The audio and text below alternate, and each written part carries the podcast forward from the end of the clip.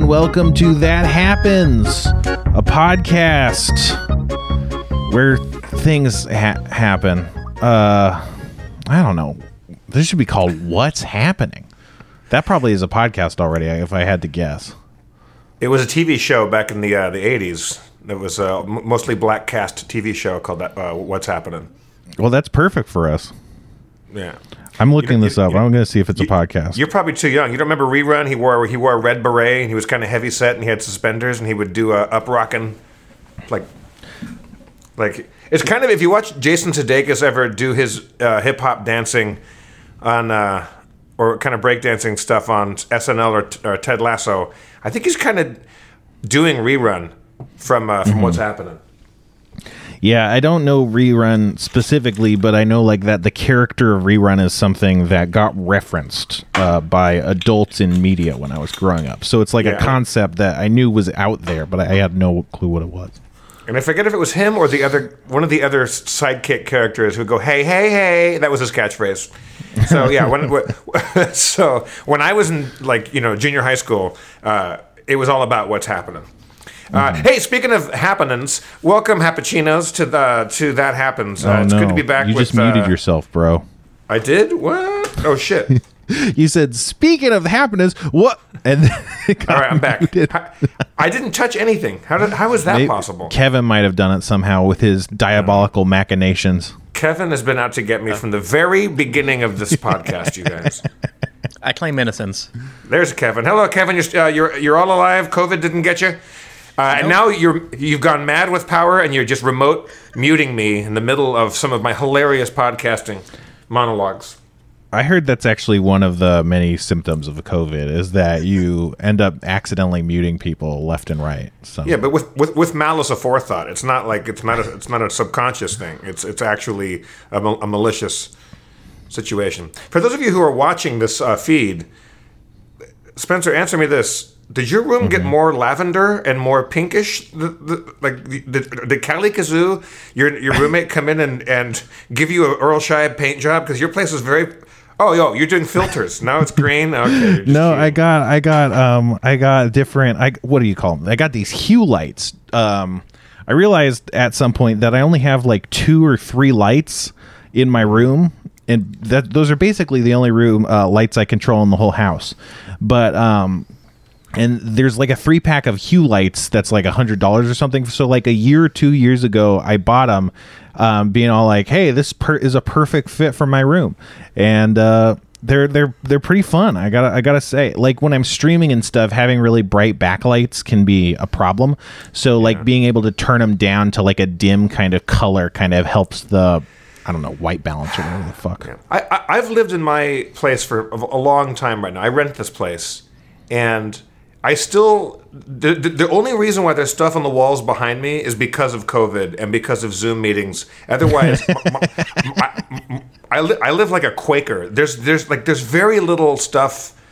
I don't like a lot of stuff, and so I kind of like clean walls. But on camera, white walls is really depressing. It looks like I live in an insane asylum. And can I bitch up more about my life falling apart? Sure. Because I think I said before, since March of 2019, I have not been to my dry cleaners one time. And I used to go there weekly. And so, as I said before, I'm sure they think I have died in a horrible COVID-related accident. Mm-hmm. And I wouldn't be surprised if they have gone out of business because I spent a whole lot of money there. Occasionally, I will put on a suit for occasions such as this. At least 3 of my favorite suits have moth holes in them now. Oh, no. And strangely, you know where the moths like to eat first, Spencer? Your dick. My butt. They go right for the butt. So you can't leave the house. If a moth was on my dick, I say if your dick is small enough to fuck a moth, why live? But these moths are eating the butts out of my pants. That's a great crib joke. Well, it's a modified Greg Pripps joke. I say if your dick is small enough to fuck a moth, why not? You know what I'm saying? Get in there. Well, I mean, if that's all you got. Yeah. Yeah. Moths. Have you seen moths around your house, around your place? No. No, you don't see them, but they love wool. Oh, I do. Oh no, I did see one. I saw one little white motherfucker. Episode title. I mean, that's going to be hard to translate in text, but I love that. That's true. Great. Moth dash fucker. Yeah, that works. I wanted to make a movie about Mothra called Mothra Fucker. I say if your dick is big enough to fuck Mothra, then you're fucking. You have a career in porn. Yeah. I think Mothra would be the last Japanese monster from the monster movies that I would go for. I'm trying to think one that I would want. I don't know. Where was I going? Oh, moths are eating the butts out of my pants. Sure. And then I get into my shower today, which is kind of a special occasion because I'm a one or two shower a day sort of guy back in the old days. Now showers are like it's like Halley's Comet. I take one every 76 years or 67. I don't know how many. 67. I haven't been taking as many showers as normal, and yet today my shower completely clogged and it almost overflowed out of the edge. And then I get out of the shower early so I don't flood the bathroom. And my bathtub is also filled up. It's backed up everything. And I don't know. I haven't gone to the grocery store in like 2 months. Mm-hmm. I've just been living on beans. No, that's not true. I don't know. I used to have ambition, sort of. I used to care about my appearance. I've just gone to shit. You look great, Jeff. Thank you, but you haven't seen the bottom half of me. It's just my ass is covered in moths. Yeah, well, you know what's important. I've been dealing with moths since this, maybe not before the pandemic, but like this whole pandemic I've been dealing with moths, and I'm not seeing them, Jeff. I'm seeing them. They're flying around my room. Like sometimes I get like 3 or 4 a day. The second I see a moth, I'm like a fucking cat, man. I'm just on it and I'm chasing it around the room because if it leaves my sight, I know it's going to be like laying eggs, and probably if I'm seeing it, it's probably already laid eggs or something. But so I've been so good at being able to just catch moths out of the sky and just straight up murder them because I can't let a living moth go free at all. That's the best I can do. And there's not really too much. Uh-huh. Can you do me a favor and just I'll pay you for this. Could you come over to my place and just live in one of my closets for like a weekend and just go on moth patrol? That could be cool. I've learned a lot about moths, though, and that they have this very long life cycle where they stay as eggs or whatever for like the most, like for over 60 days. And so if you see a moth, you don't know if your moth problem is increasing or decreasing until like 2 months later. And it fucking sucks. There's just not much you can do. Like you can't gas for them. I asked an exterminator and they say they just put like wood, cedar planks, like these wood chips. Yeah. And, cedar. Lavender too, but that doesn't kill them. They just don't like it. But okay, yeah. They don't like it, but they can't get out of my house. So what are they supposed to do? Well, I've been thinking I should mothball my place, even though I don't like the smell of mothballs. And I know about cedar chips and stuff, and planks, whatnot. Why am I not doing that? I'm just slowly. All my suits are going to be gone, not gone, but just all have holes in the butt. Yeah, well, I think they say that mothballs can cause cancer or something. I would be mothballing, but they're poisonous to cats. So there's like a lot of stuff that I can't do because it's bad for cats. But otherwise, I would, because that's one of the only things that kills them is mothballs. They actually kill them. Yeah, I don't know. I just why I it's just it's one of the few things in my life that I feel like the. You know, like you've had a, you know, the kind of extraordinarily mild depression. I'm lucky to say that I haven't suffered from extreme depression during the pandemic. Mm-hmm. But you know, I go through waves of mild depression and sometimes mild anxiety. Nothing ever too big. But in moments when I was like, you know, I'm gonna put a nice suit on, and you know what, I haven't worn this suit in a long time, and you take it out and. I'm afraid to look at the rest of my suits. It might be 80% of my suits have been screwed by moths, making buttholes in my suits. And I don't know, as good as my tailor is, I don't know that he can just patch. Yeah, it's too small, right? Like it seems hard. Yeah, but you're matching a pattern, it's got a little window pane. God damn, I'm boring. I'm boring me, and that's impossible. I can talk to myself for hours on end, and now I'm depressing myself. I'm making things worse is what I'm doing. I just want to, this is a incredibly big waste of time, but I just want to go back to malice aforethought, because isn't that a great phrase? Are there any other kinds of aforethought, or is it malice is the only one you hear, Right. I mean, it's usually applied to murder cases where they did it with malice aforethought. It's a first degree murder phrase, right? Yeah. Yeah. What else can you do aforethought? I mean, I guess you can eat a sandwich aforethought, because you had the wherewithal and the time to go in and make yourself a sandwich. You knew you were going to eat that sandwich when you were making it. That was sandwich aforethought. Or if you eat your roommate's sandwich and they're like, oh no, I was just randomly hungry, and it's like, no, you had hunger aforethought. This was a inside job. Yeah. And when you masturbate, I call it phallus aforethought. That's stupid. Everybody, I apologize. I had 10 seconds to think up a funnier joke than that, and I just fucking blew it. When I'm thinking of my little brother, that's Dallas aforethought. Is that something? I'd forgotten that your brother was named after Texas. Yeah, Dallas aforethought sounds like that would be like. It's Good Will Hunting, and the guy's name is Will. But if there was a show called Dallas Aforethought. What would that even be? I don't know. I'd watch it for sure. I don't know. Well, I'd give it a chance.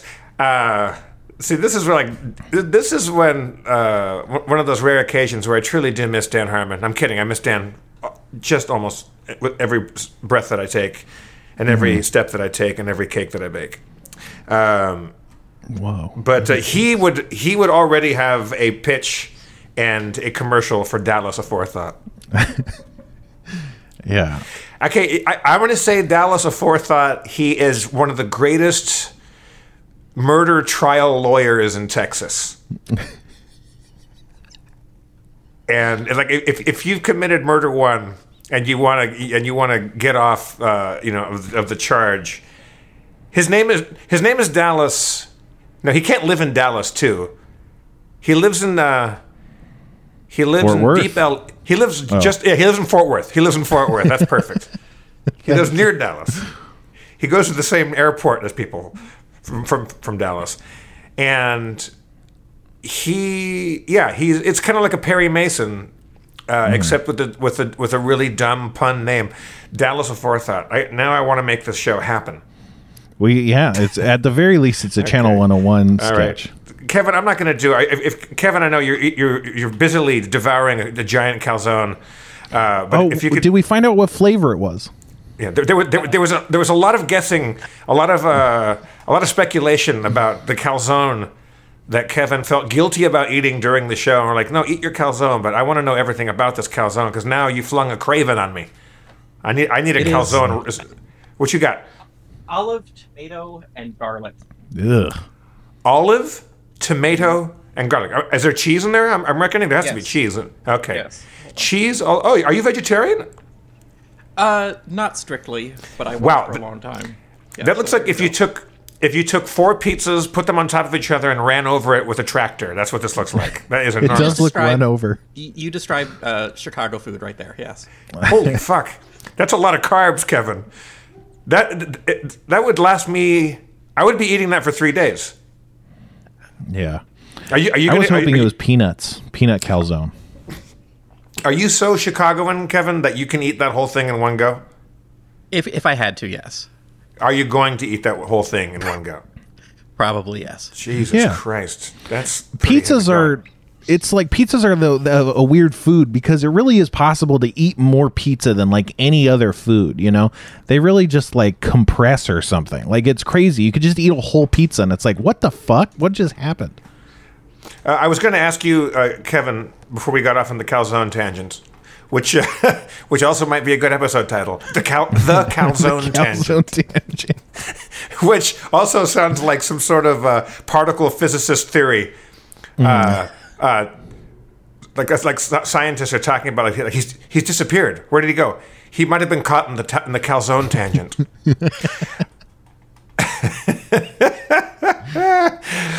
Starring Dallas Aforethought as Professor Calzone. Could you, Kevin, so I can pay attention to the fucking drivel that I'm currently doing right now, see if type in Dallas Aforethought with quotes and see if somebody's already onto this. Like, is there already a porn star or a tattoo parlor or something called Dallas Aforethought? There was a headline in the Miami New Times from 1992 that is Dallas Aforethought about the movie JFK. Oh, dumb! I mean, I love it. I love it, but it's so...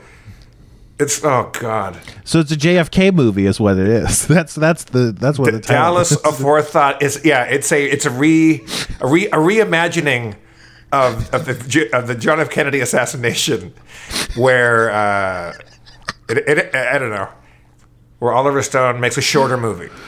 Yeah. Have you been to Dallas? Either of you? A couple times on business. Yes. Yeah. Is that the one with the river? There's probably a river. San Antonio's got a river. I think you might be thinking of San Antonio. Yeah, I'm thinking of San Antonio. Yeah. I don't want to offend our Texan or Dallas-loving Hapachinos, but not my favorite town. There's a little cool arts area outside of it. There's a little arts district, which is really groovy, and I like that. But I went and I took a walk from our hotel to Dealey Plaza, where JFK got it, and there's this very somber monument to it, like this kind of outdoor sculpture kind of thing.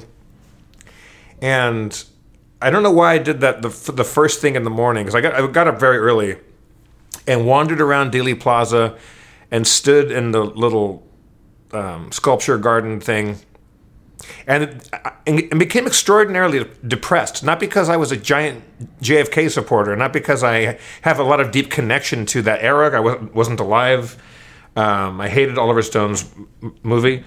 But I just got really sad. And then as I'm walking out of the little sculpture situation, there was a dead bird on the ground, and I cried.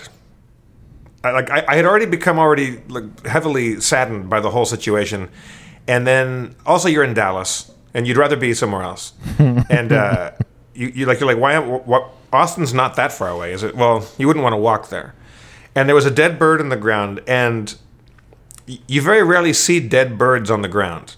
They usually are eaten by other animals, bugs, and because they're so lightweight and made of feathers and hollow bones, they decompose like that. And if you see a dead bird on the ground, that means it probably just died.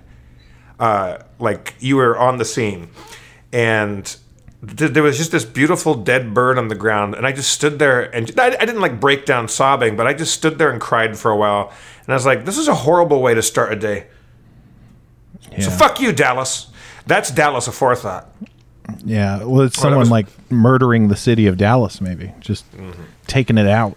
Yeah, but here's how much I miss travel. I'd go to Dallas on a heartbeat right now. I wouldn't be my first choice, but I would go to Dallas. What's your vax status?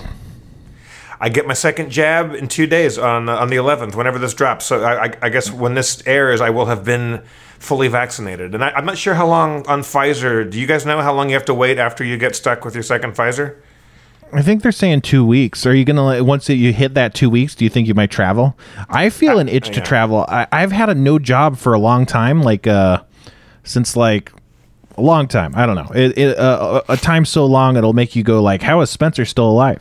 But I wanted to travel. Like I was like, this is the first time in fucking years I've not had a job, like not have anything like holding me, away from just kind of like tooting around for a while, and then the pandemic hit and it fucking sucks. Not that I would have done it anyway. It's just something I've been thinking about. I want to go to Nashville and try the Nashville chicken straight from the source, stuff like that. We got to, maybe we should just take a trip to Nashville and then we'll document you eating straight up hometown Nashville hot chick. Yeah. Maybe we do our first live show from Nashville. That would be great. That could be cool.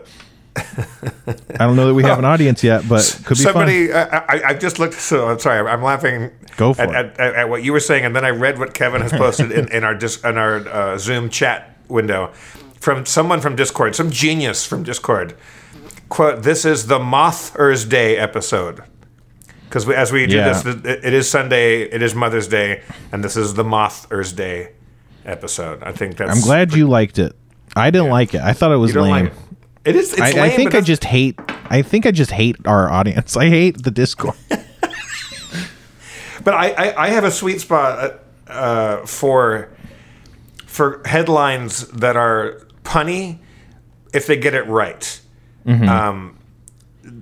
British tabloids like London papers or English papers, those people are like the Sun or the Star. Some of the headlines on there are just so good. Nobody will care about this because none of you are probably soccer fans like I am. I don't remember if it was World Cup or the Euros or what match it was, but Luis Suarez, I think he's an Argentinian player. They were playing the Italians international team. And the Italians are known as Iazzurri, the blues, because they always wear blue. Mm-hmm. Whereas the French internationals are called Les Bleus, because they also wear blue. And Chelsea's team in England are called the Blues. The Blues. Guess what? I don't know. Yeah. They're sad, probably. Yes, they always have the blues. Yes, they're... So, Luis Suarez bit one of the Italian players... Like grabbed his arm and ate it like Kevin Day attacking a calzone. And a delicious olive tomato and the other thing, calzone. And he had bitten other players before. This might have been his third offense of biting people. And awesomely, he has crazy fang teeth. He has really like this weird overbite. He looks like the last guy that you'd want to get bit by. Oh, he looks like a mako shark. And he bit a player. I don't know why he does this, because not only are there 20 high-definition cameras in the stadium, everyone else has a camera on their phone. So it was quite well documented of him just going, and eating a dude's arm like corn on the cob. Damn. And so his name is Luis Suarez, and the Italian team is called the Blues. And in an English tabloid paper, the headline was the picture, the front page was Luis Suarez biting one of Iazzurri, one of the Blues. And I'll never forget this, the headline. And this person, I hope, got a raise and got promoted and is now editing the paper. The headline was, Chewy Lewis and the Blues. Which is just spectacular. It's great. Oh, man. Yeah. And also, you have to be old enough to know who Huey Lewis in the news was. So there's a lot going on there. That's really good, though. We just lost 5,000 listeners for that story. I was pretty close. I was like, lose, choose, blues or something. But but it's so much elevated by Chewy Lewis and the Blues. Just to call anybody Chewy Lewis because he likes to bite people makes me very happy. I remember the media works a lot harder over there, like they're really earning their dinner, not also, like us. I think generally they have a little brighter sense of humor than we do. Mm-hmm. I don't think that paper would sell in, let's say, Dallas. We don't have the kind of weird wordplay sense of humor I think that you get in the UK. Yeah, that I think wordplay specifically is something that they like have more of an ear to or whatever, mm-hmm. Or it's like less groany. Like how puns are so groany here, it's like if you say a pun, people like act like you like farted or something, It's like mm-hmm. it's untoward. I forget who said it, some comic, and I want to say it was a British comic. No, he's one rule in comedy: no puns. No puns, no buns, which is stupid because that's not even a pun, and yet I still love it. What? No puns, no puns, no buns. That's I don't know. I don't get it. What is that supposed to mean? Like no nudity, or is it just like a look? It, a non sequitur? It asks more questions than it answers for certain. There's some comic, and I don't know his name, and I want to say he's British. English? Is he Irish? I don't know. I don't know where he's from or when he's from. I just know that a friend of mine used to quote him a lot. This is his level of jokes. It's like, I was walking down the road, and late at night, some drunk was walking down the street, and he was ripping off all the fences off of people's front lawns. I was going to say something. No, he was ripping all the gates off of people's front lawns. I've already fucked it. I was going to say something to him, but I didn't want him to take offense. So like that's his whole act. Then some bloke threw a prawn cocktail at my head, and that was just for starters. It's they're good. Like the British people, they know how to do it. I mean, there's a lot of really tacky British humor too that I feel like, you know, in America you'd be like, come on, you guys. But at the same time, there's a lot of good stuff.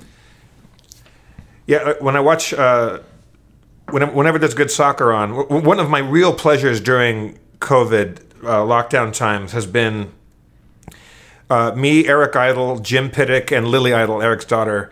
We watch soccer together and we text each other as though we're kind of all watching it in the same room.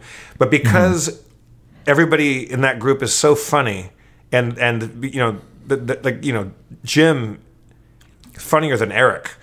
In terms of, if you want to play on words and turn anything into a sexual innuendo, that's what it's about. And so our text thread, where you can name your little text group, it's called "Ooh, Mrs.," which is from Carry On movies, which is like basically.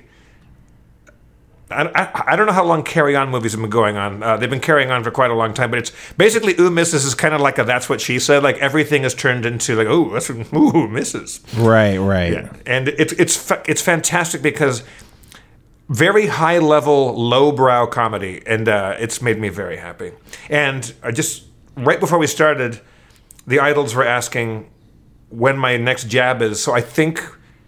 Maybe within 2 weeks, I get to go hang out with people again and go do a sing along with Eric and sing music and have a good time. It's very exciting. Could be fun.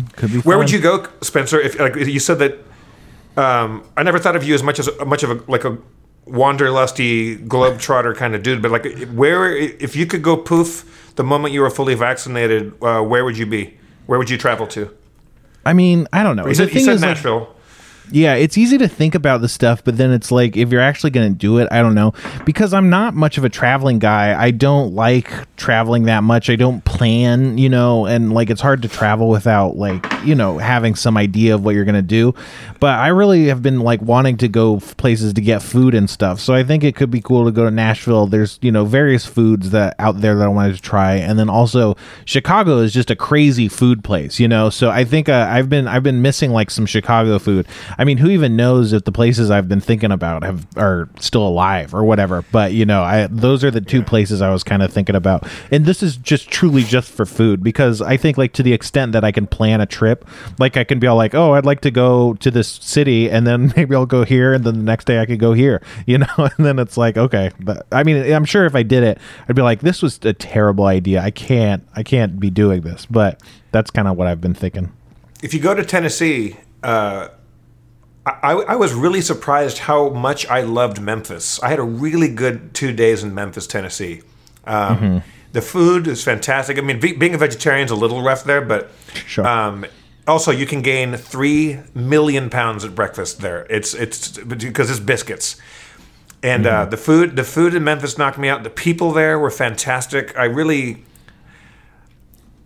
went down Beale Street and listened to some music, and like there was just a house band on a Thursday night, and I asked the bouncer, I'm like, how's the band here tonight? It's like, it's one of the best bands you'll ever see, and he was not joking.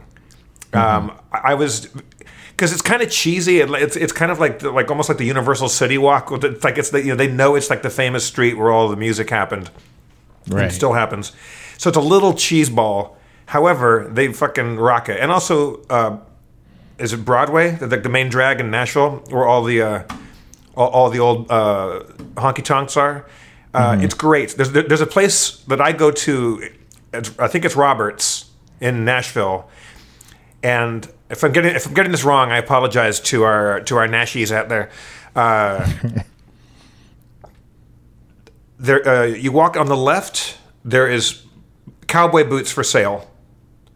And on the right is a greasy spoon kind of diner flat top grill.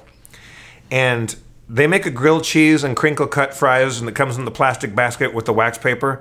It's so good. And and it's a little tiny stage up by the window. And on a Tuesday afternoon when there's nobody in there, the bands are always good. Like, if not great, very good. Mm-hmm. Because you kind of have to be to get on stage there. And so... there's like a lot of stages, but there's like way more people that want to go up, right? Yeah, my friend... Oh, go ahead. No. You take it. The best grilled cheese I ever had was at a place in Chicago called Cheesies. You ever been to Cheesies, Kevin? You're muted, bro. You're muted, we think. You right. Cows. I don't think I've heard of it before. Cheesies. It's like a bar, but it's almost, I don't know. I'm sure Chicago has a lot of these where it's like a bar, but it's like so foodie that it's like a restaurant too. It was a cool place. Well, why don't we take an ad break? First, let's do a... Spencer's got an ad read for Cheesies of Chicago, and then we'll go into some other commercials for your commercial-loving entertainment. Is cheese not cheese enough for you? Well, have I got the cheese for you? It's the cheesiest cheese, if you please, down here at Cheesies. Cheesies, we got the cheese. Jeez Louise, we got the cheese. Hey, it's Kaylee Cuoco for Priceline. Ready to go to your happy place for a happy price? Well, why didn't you say so? Just download the Priceline app right now and save up to 60% on hotels. So whether it's Cousin Kevin's Kazoo Concert in Kansas City, go Kevin, or Becky's Bachelorette Bash in Bermuda, you never have to miss a trip ever again. So download the Priceline app today. Your savings are waiting. Go to your happy place for a happy price. Go to your happy price, Priceline. Fantastic. And we're back.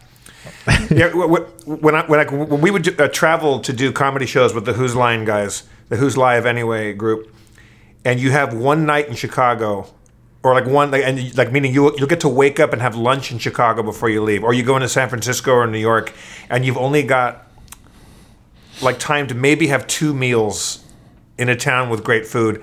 I get that's where my anxiety starts to kick in, because I freak out, because if you have to have one lunch in Chicago, where do you go?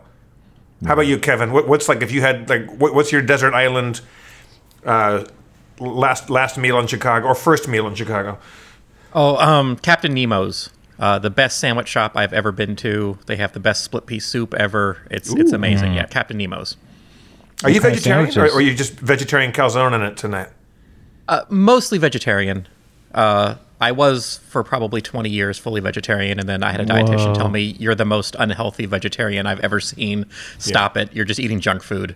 So I've broken from that a little bit, but mostly vegetarian, yes. Nice. Spencer, Spencer would go to Cheesies. I don't even know where I would go first in Chicago. I don't even know. I'm having a panic attack right now trying to think of where I would go. There's an Italian restaurant, and this is going to go nowhere, and because I don't remember where it was in town. I think it was west rather. East, you're in the fucking lake. It was west pretty far, and it was an Italian restaurant, and there's a lot of old pictures of old customers on the walls, and next to it is a dive bar that's almost like drawing room level crappiness, but goodness. And I want to see something called maybe Michael's or something like that. I don't know. Everybody was smoking. I was alone, walked in a suit, and everybody heckled me. They're like, "Oh, look at this guy." Everybody was on my dick. So many moths.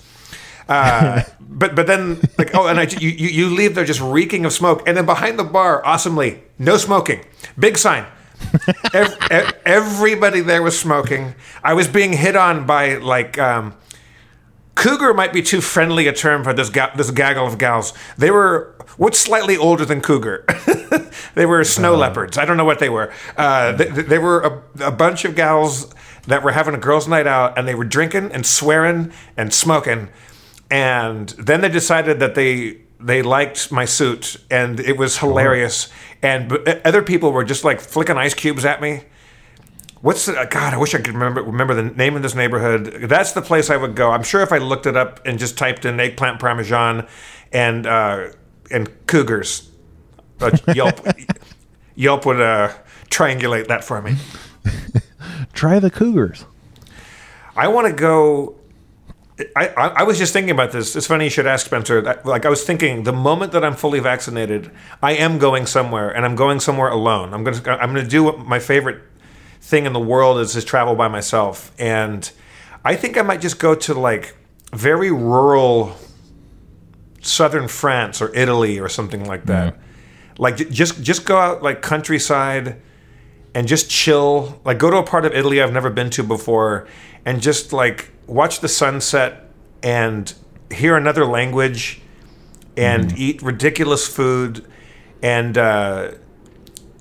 drink myself to death and fall in love with a young gay boy and kill myself on the beach like Dirk Bogarde in Death in Venice. That's what I'm going to do. I'm going to fall in love with a young Hungarian boy at a hotel in Venice, and then I'm going to lose my mind, go through a midlife crisis, nervous breakdown, dye my hair like Rudy Giuliani and have it drip down the side of my cheek, and then have a heart attack alone on a beach.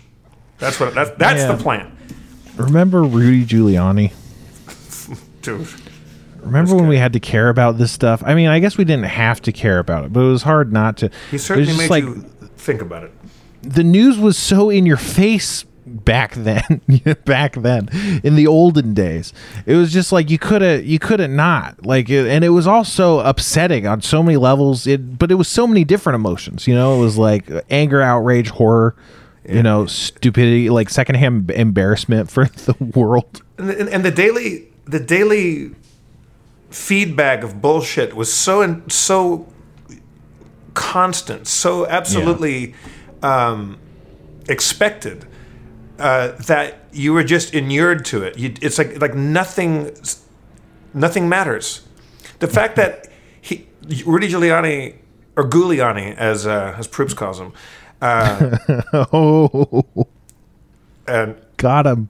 The fact that he would just say this flagrant nonsense bullshit, fucking race baiting, freak out like dementia shit, and then his face started leaking paint.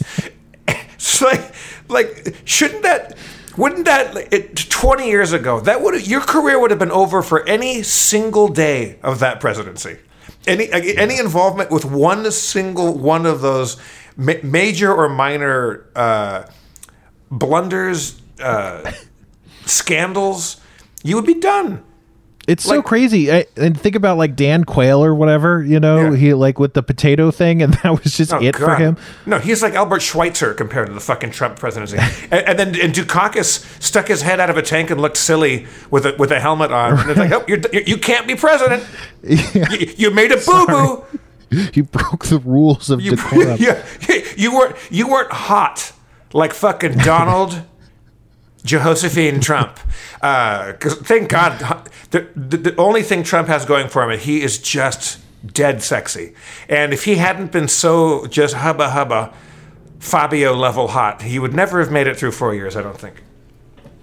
Yeah, no, that's undeniable. I think we can, you know, no matter what you think about our former president, you must agree that he was sexy. No, he you want all of that. You And also, I don't mind that he's a little on the heavy side, because the more Trump, the better the pump. Yeah, you need all that. The more Trump, the better the pump. That's not going to be our episode title, I promise. I had the same thought. I was like, it kind of could, but no, it's not going to. I am going to have some Fernet Branca. Fernet Branca, the brownest of the brown and the saddest of the sad. Each morning, my splash page, when I turn my computer on, before I get into some very serious Asian porn, my splash page is Reuters, because they're boring. I don't want tantalizing headlines of, you know, like, you know, teasers, and I don't want to know that Chewy Lewis and the blues is happening. I want boring stuff about, you know, the Federal Reserve and like actual news. Asian porn. I don't know why that goes so hard. And Spencer, whatever you're imagining when I say Asian porn, you're wrong. It's not serious enough. It's much more serious. Serious is a good way to put it. Man, this is why you're an improv genius. I don't even know if I enjoy it. It's so serious. It's it borders on the moribund. So Kevin, type in moribund Asian porn. If anything comes up, the show is over, and I'm going straight toward it. It's never occurred to me. Kevin's on the case. I don't know that the word moribund and porn should ever be that closely associated. Moribund minx. Like, it takes care of serious business or something, you know? Like, how porn titles are crazy. Like, on the... Moribund. Yeah. I don't know. Anything, Kevin? Nothing comes up? Because if not... There is a bit, yes. Okay. Nothing... I would say clear that URL right away if it's not already scooped up.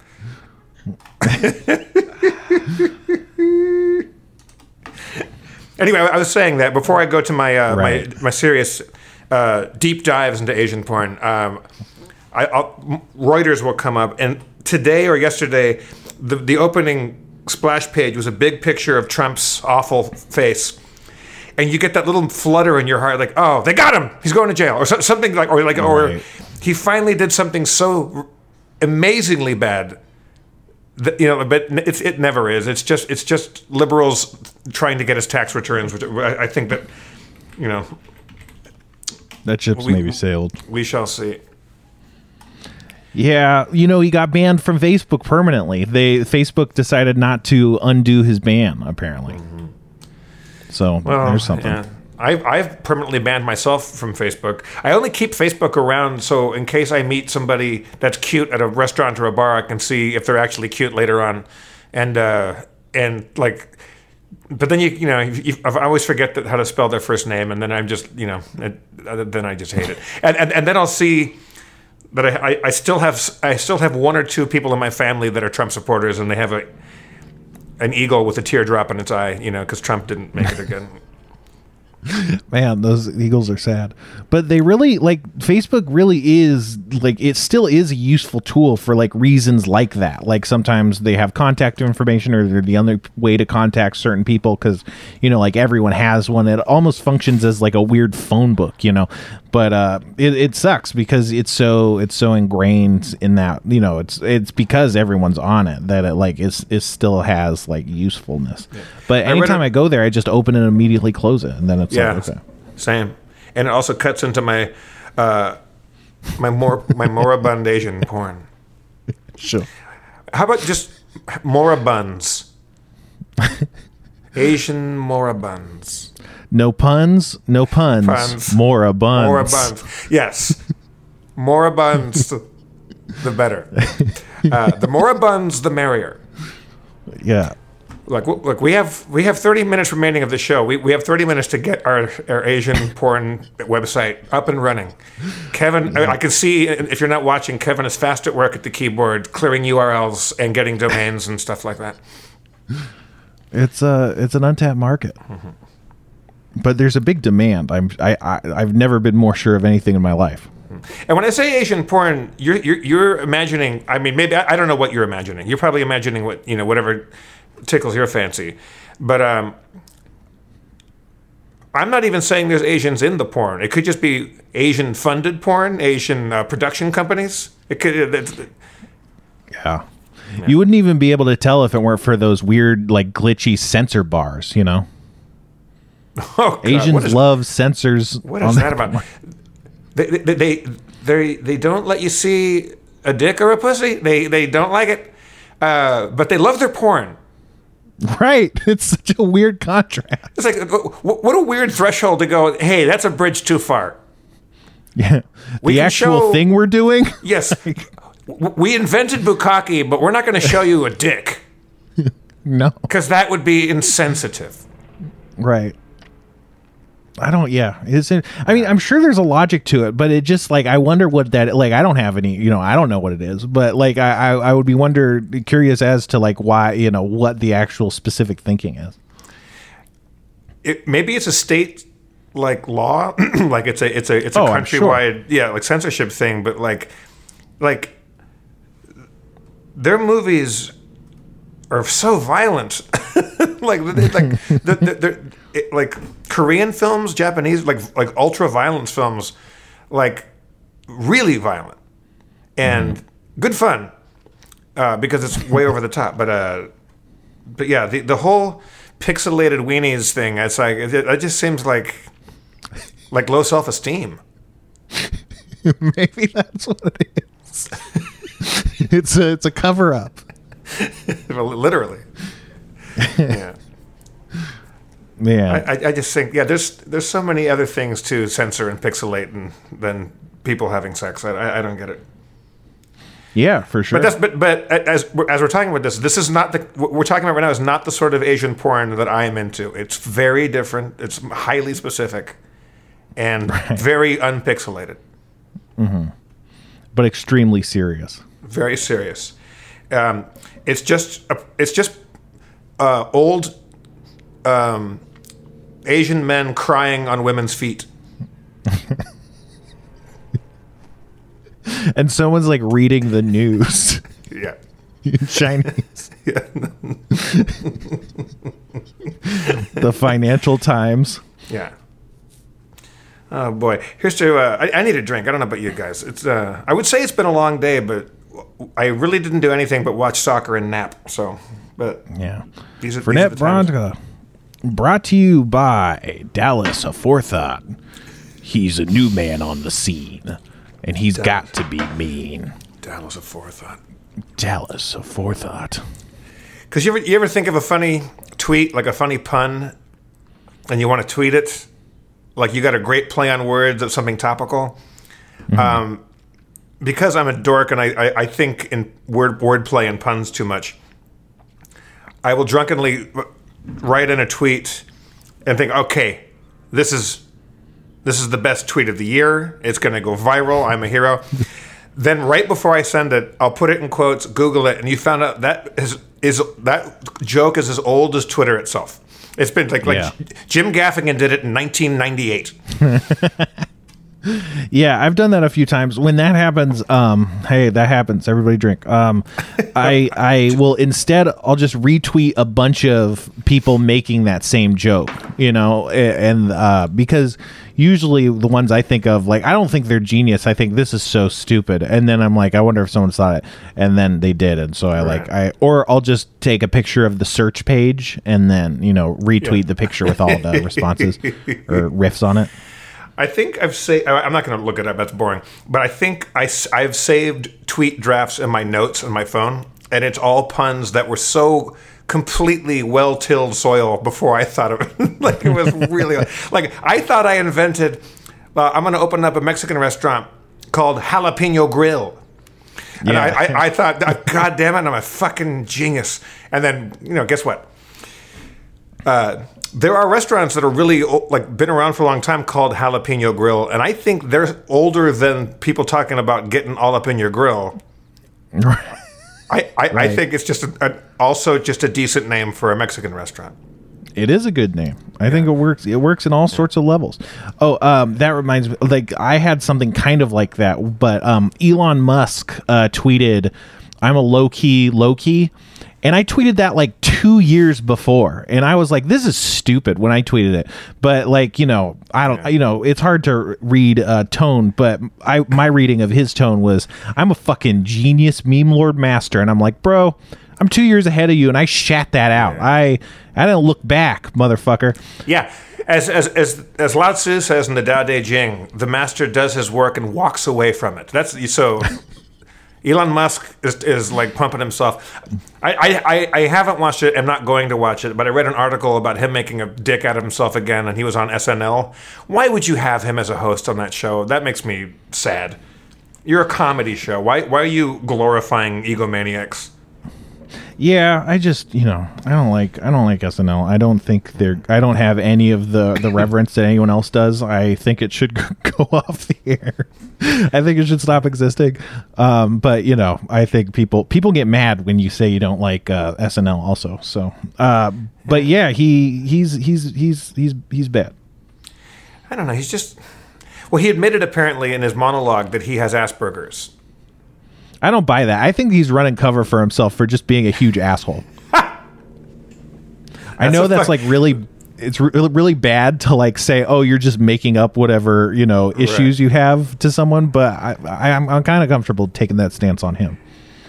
Yeah, I mean, he said he was the first host to have had Asperger's, but that's not true because Dan Aykroyd had Asperger's and he hosted the show after he was off the cast.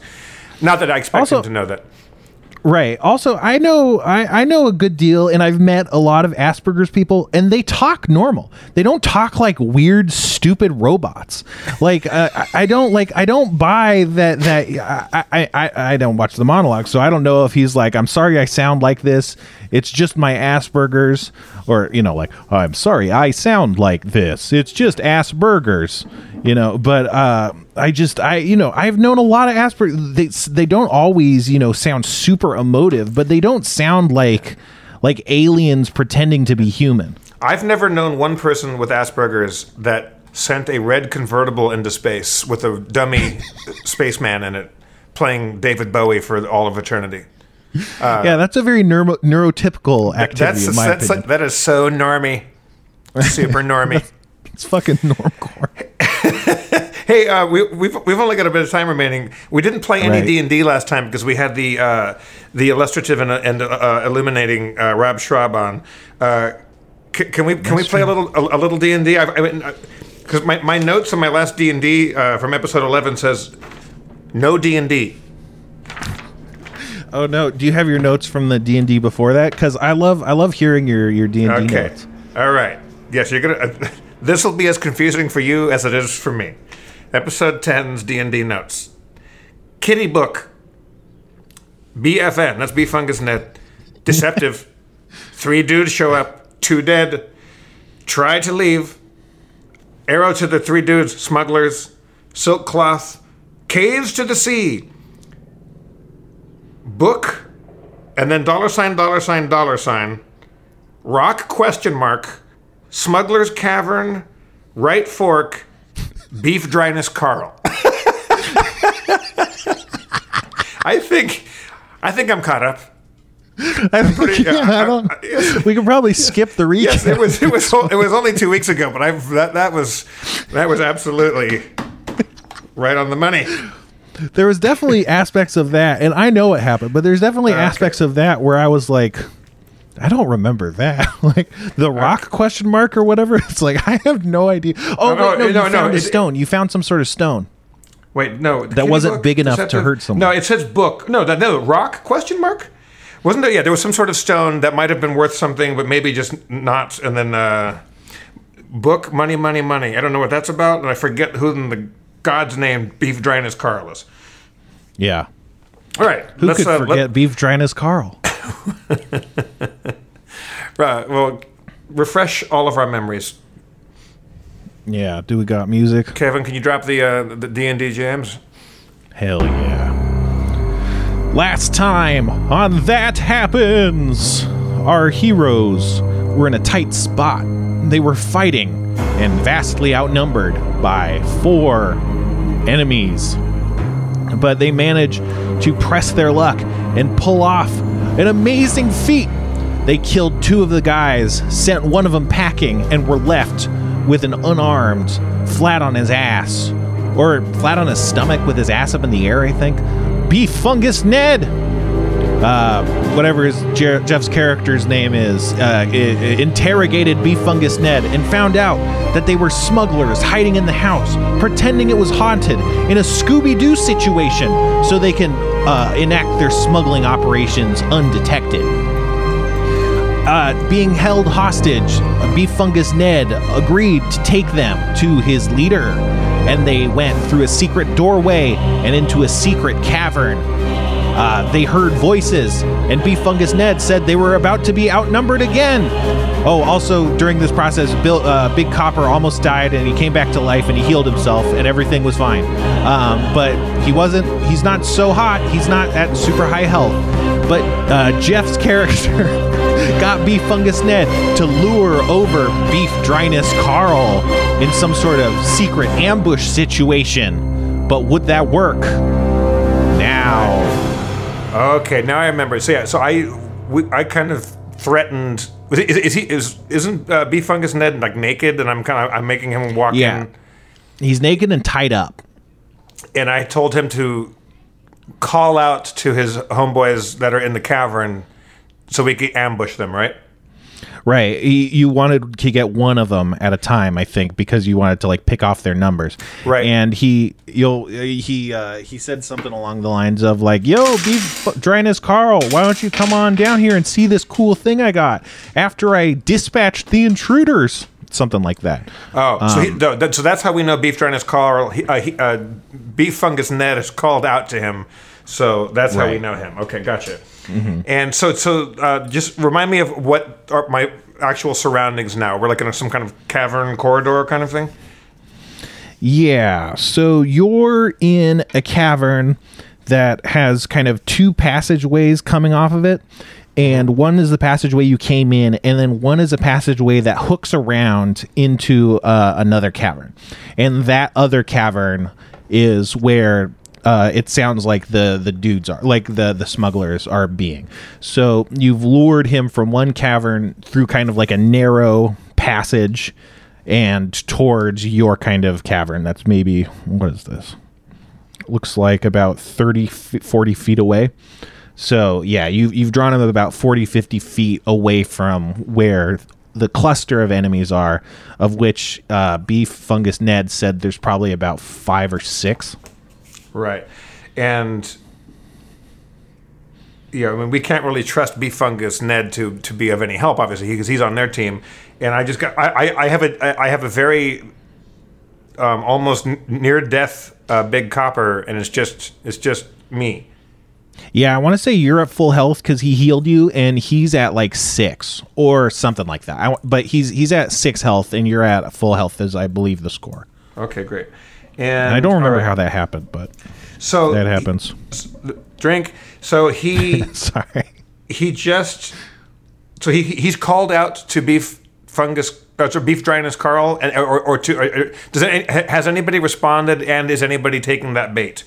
Also, by the way, Spencer, I'm a little disappointed in you. My name is Francisco Fuzzy Knuckles de Quevedo. Yeah. You can call me Fuzzy Knuckles. You can call me Fuzzy Knuckles. I love that. Do I have any of those things? What were the little spiky things that you can throw on the ground like that can like... caltrops. Do I have caltrops? I don't see it on here. I don't think you have them. No, okay. I'm not sure. I think you might have like a bag of ball bearings. Let me see. Maybe you don't. No, I do. I do have a bag of 1,000 ball bearings.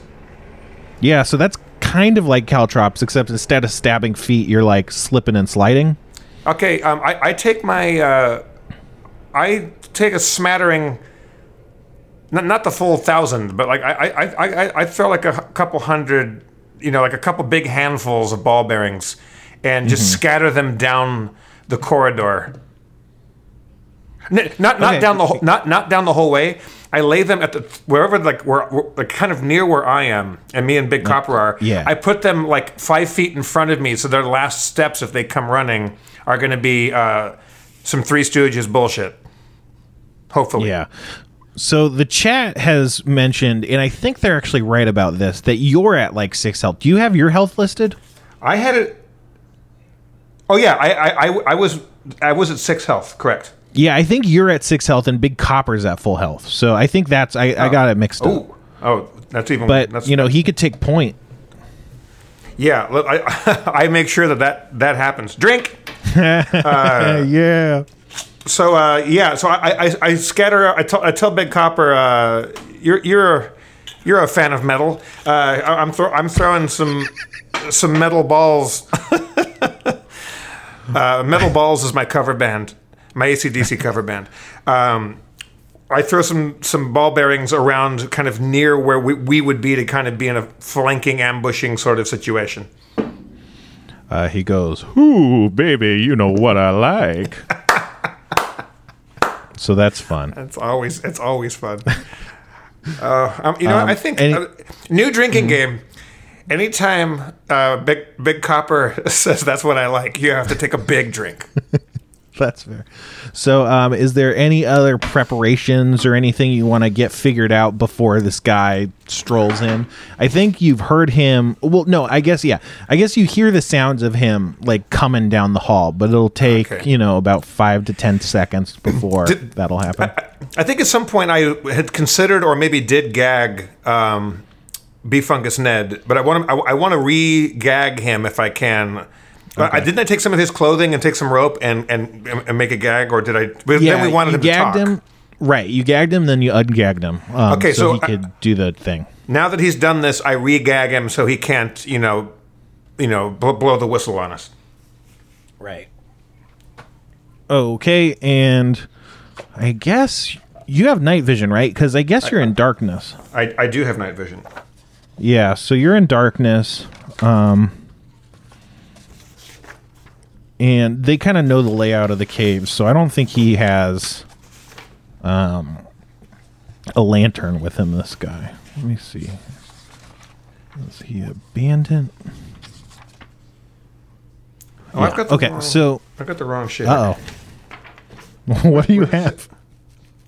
Now, where's my night vision on here? I have a combination of Bone Weevil and Fuzzy Knuckles going on here. That's not good. You have dark vision 60 feet. And, you can always check out your character sheet at That Happens Pod on Instagram. So no shit. That's what I've been using. Oh, yeah. Oh, yeah. Oh, here it is. I got it. Dark vision 60 feet. Yeah. Okay. So, I've got my feline agility, and I've got my rapier out, and I'm ready to rock.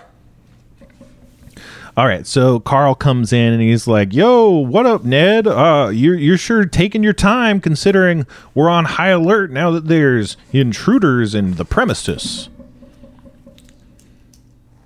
Ned? Shit.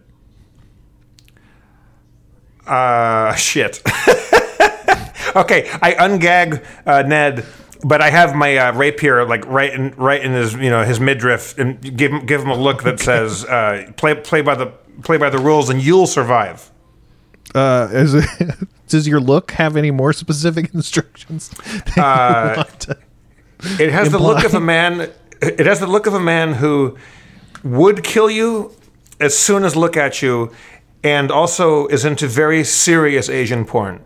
And there is a deep, distant sadness somewhere in there that might be disconcerting. But yeah, the look is basically like, I whisper to him. I say, "Look, man, just have him get here. I will let you go.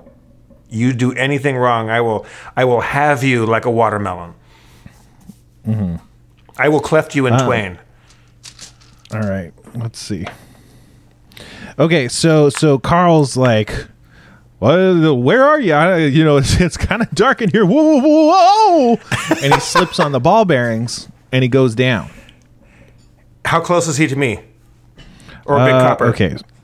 So if it's in the mouth of the cave, then based on where I kind of assume you're lined up, you're within 5 feet of him, and Big Copper. Well, you're within 10 feet of him, and Big Copper is within 5 feet because he's taking point. All right. And I guess if you want, we can go into combat time. I'm assuming that Big Copper is hip enough that we're both, this plan that we're enacting is we're trying to lure these guys out and pick them off one by one. So if Big Copper is closer, I would certainly give him the thumbs up and say, go to town on this guy. But like whatever the quietest method of dispatching could be. Mm-hmm. All right, so Big Copper, he whips out his hand, and the hand part whips back like as if on a hinge, revealing a little spout that sprays a little poison gas, and he just smashes it into Carl's face, breaking a few teeth, and then he just like blasts like a puff of poison into his face, and it hits. Well, he fails a save rather, but what is the damage that it does? It does 6 poison damage to him, so he is not looking so hot. You can tell in your dark vision. So now what do you do? I rapier. Is he prone? Is he on the ground? Yeah, he's on his back. I'm assuming I'll get some sneak attack action on this one because he doesn't know I'm there. Yeah, you got sneak attack for sure. Okay, I take a rapier and just go Matador style coup de grace, plunge it down into his ribcage towards his heart. Right between his shoulders. That was a 1. Motherfucker.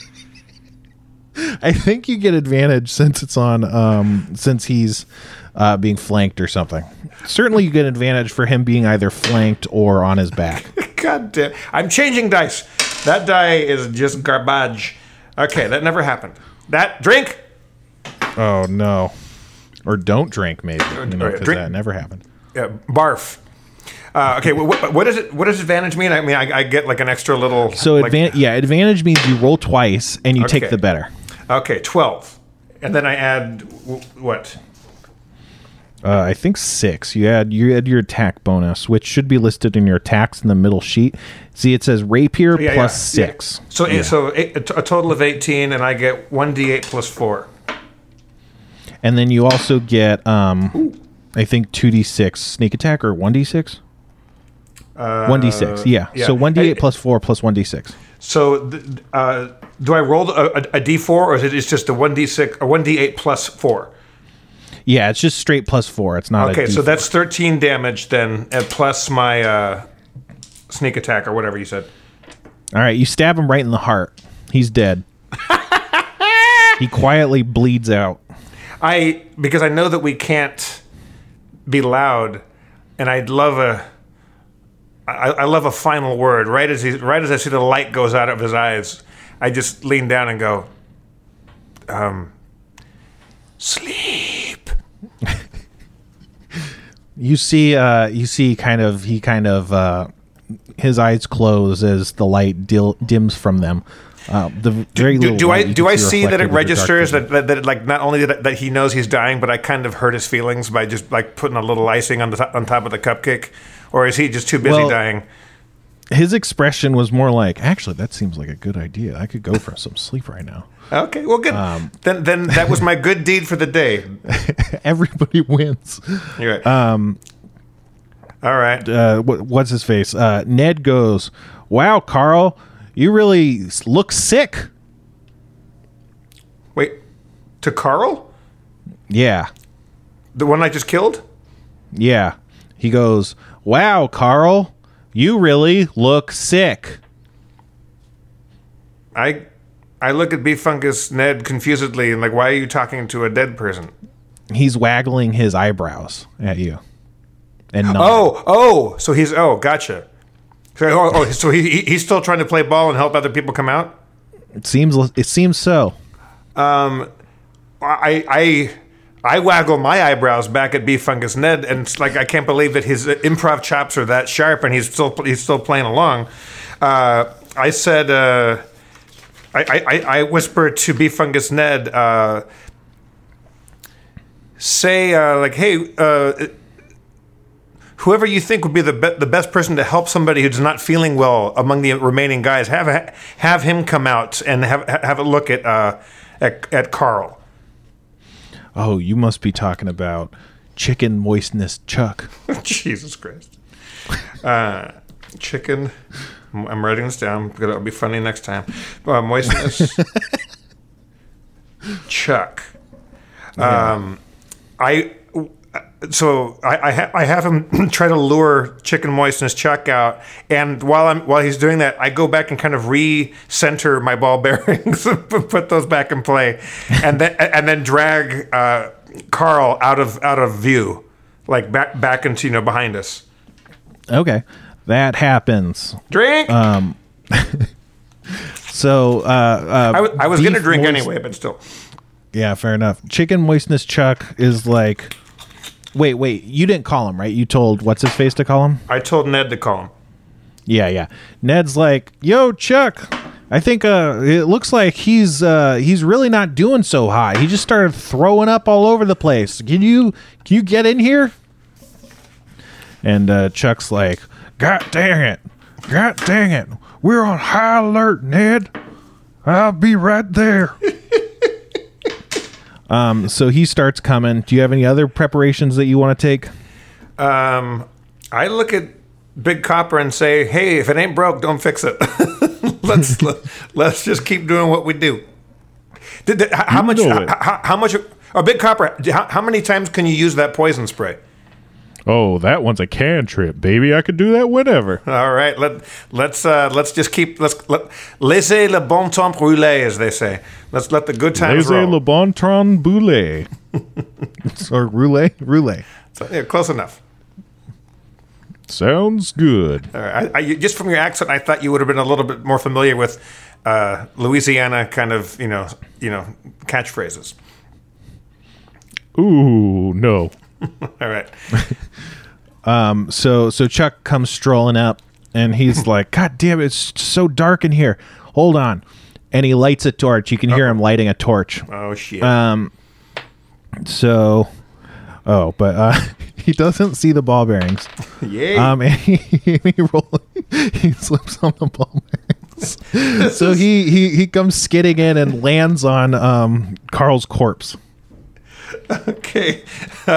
Hey, Big Copper, do your thing, baby. All right.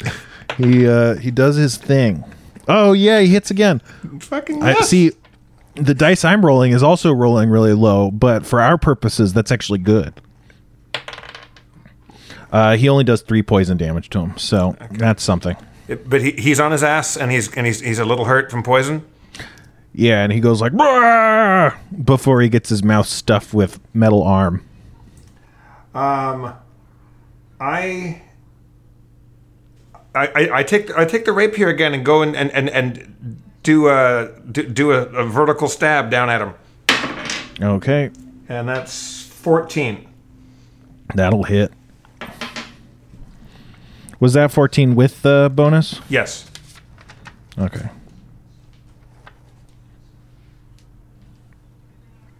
One d8 plus 1d6 plus 4. 1d8 plus 1d6. 1d8. Where's my 8? There you are. 1d8 plus 1d6, so 13 total. Oh, that just kills him. I'm okay. You don't hit him in the heart. But it only just kills him. Yeah, you just barely take him to 0 hit points. Well, can I... He's dead, though. Oh, he's dying, and he's like, "Whoa! Oh no!" I strangle him. I choke him out. I finish the job. Right. No loose ends. Roll to see if you can choke him faster than he could yell. Do I add any attack bonus to that, or just what I've rolled? Add dex bonus. Where are you? Dex bonus. 14. All right. Yeah, you cut off his guttural. Squeal, and you could see the light drain from his eyes. And I go, sleep, get choked, get choked, asphyxiate. Okay, so yeah, that goes down, and Bee Fungus is like, oh Carl, oh no, I mean Chuck is who I mean. And then he goes like, that's got to be, there's probably only like 3 or 4 of them left. I mean, we're running short on time. The pragmatist in me, even though I'm a swashbuckling, daring-do sort of fellow, I think we just keep trying the same stuff over and over. But I don't want to bore the audience to death. So I'm just going to declare, well, how about this? Ned, call out. We drag the 2 bodies away so they can't be seen. I replace the ball bearings. That was a good call. And Ned, how many more people are in there? 3, he thinks? Yeah, he thinks 3 or 4. Okay.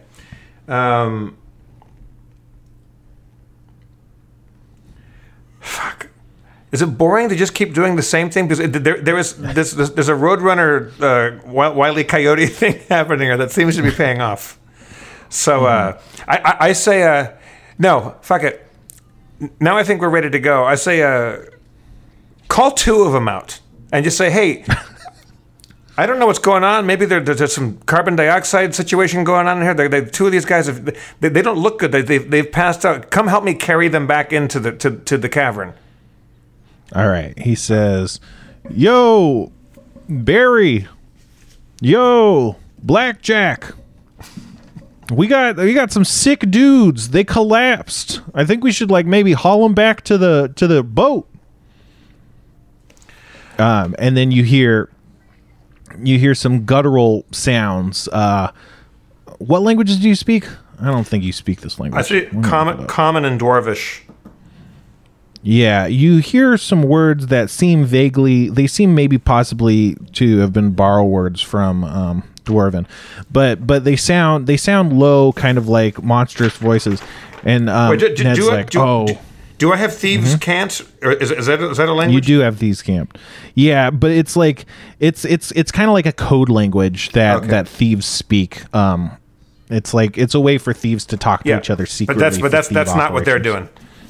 No, they're not. But you they seem kind of like non-human voices, like monster voices or something. And Ned's like, oh. That's one of the hobgoblins. Uh-oh. I don't think the guys are here. They might have gone back to the boat or something. So there's just a hobgoblin in there? I don't know what. There's always, there's also the leader. The leader, Sanbalay. Sam? Sanbalay. It's French or some shit. Now I talk like Hank Hill, I've decided. I'm Beef Fungus Ned. Okay. Well, let's go fuck up with this hobgoblin. Let's get him. Okay. Ned, do you know this hobgoblin by name? Are you palsy-walsy, or is he? What's his relationship to you? I don't know their real names, but. They go by Rock and Brock. Rock and Brock. All right. I need a new sheet of paper here. Call for Rock to come out here and carry these two bodies back in, and we're gonna sneak attack him again. He goes, okay, but it might not. They're not so friendly or good at English. He goes, hey, Rock or Brock. Why don't you come over here and help me with these passed out guys? But nothing happens. You hear the sound of steel swinging as if weapons are being drawn. That's music to this Tabaxi swashbuckler's ears, Spencer. I throw a few more ball bearings out there. Tell Big Copper to get ready with whatever his. Can he still shoot the coins out of his hand? The metal discs? Nah, he's out of spell. The only spell he can cast two spells, as many times as possible. And one of them is the poison spray, and the other one is Mage Hand, which lets you telekinetically levitate very small objects. If he sprays down into the corridor that they're coming through, would that deal any damage, or would he have to get really close to them to deal poison damage on them? You have to be within 10 feet, and you have to have a direct line. You couldn't... Okay. And it dissipates after a pretty short amount of time, so you couldn't just cast it over and over and inundate a space with poison. All right, well... I say to Big Copper, let's get in sneak attack, flanking, like hiding along the edge of the room that we're in, ball bearings, hope they trip, and when they come in here, we just go fucking hell for leather on them. We just start go cactus bunch on them. All right. So you set up and you wait, and nothing happens, and nothing happens. And nothing's happening. Okay. I pick up all my ball bearings and put them away. I want those for later. Yeah, that's a good idea. But yeah, it seems like they don't want to necessarily go in here. Right. So they're playing defense in their cavern, seems like. Yeah. All right. You know, we're late on time. I'm just going to call a cliffhanger because we're about to go in and fight two hobgoblins. We think into a secret dungeon, and that sounds like a good way to start the next one. Yeah. Thank you, Kevin Day. Thank you, Happuccinos. Thanks to Rob Schraub and all of you at Schraub Home Video and Callie and Dave Hartman and all the rest. Who's on next, Kevin? Up next is Dave Hartman. Draw with me. God, that guy's talented. If you're not familiar with Dave, and I'm sure most of you are, that dude he's good fun. Thank you so much, and I'm really looking forward to finishing these hobgoblins off next time, Spencer. Maybe let's get to the D&D a little earlier, and I won't just bore the audience to death about my moth-eaten ass. Yeah, I mean, I never know what to say, so I like the idea of doing more D&D because then it's like I don't have to be, any good. I'm pretty excited about reading today's notes recap next week because, wow. I can't wait. All right. Our new favorite segment. All right, that happens, Happuccinos. We love you. I've been Jeff Davis. Spencer has been Spencer. Kevin will continue to be Kevin. We'll see you on the flip-flop. Be good, drive fast, take chances, all that jazz. Go with God.